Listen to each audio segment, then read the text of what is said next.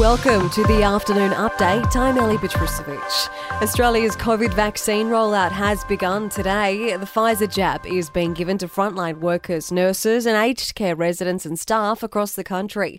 The federal government wants most Aussies vaccinated by October. This is a new era of confidence for Australians in our fight against the COVID 19 pandemic.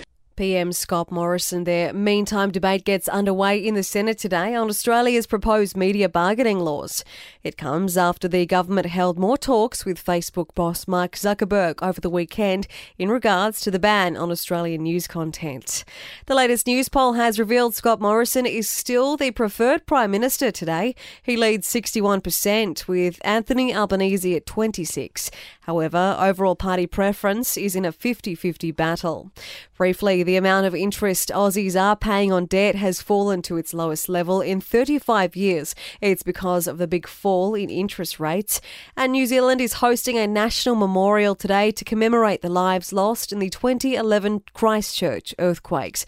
Prime Minister Jacinda Ardern says the earthquake's toll is still being felt today. The toll could not have been more significant, and daily reminders made it harder. A fractured landscape, aftershocks, struggling friends and neighbours. In sport, the State of Origin series will return to its usual time slot in the middle of the NRL season. Melbourne will host the opener at the MCG on June 9.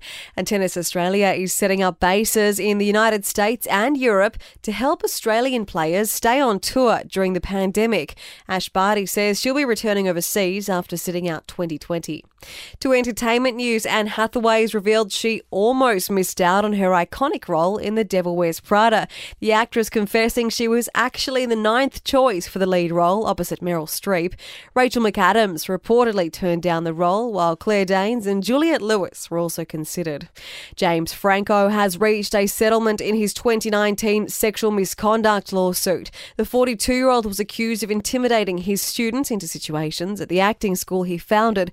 The deal is said to be finalised in court before March 15. And Ne-Yo is set to become a dad again. It's the fifth child for the R&B star and third with his wife Crystal Smith. And that's the latest from the Nova Podcast news team. We'll see you tomorrow morning for another episode of The Update.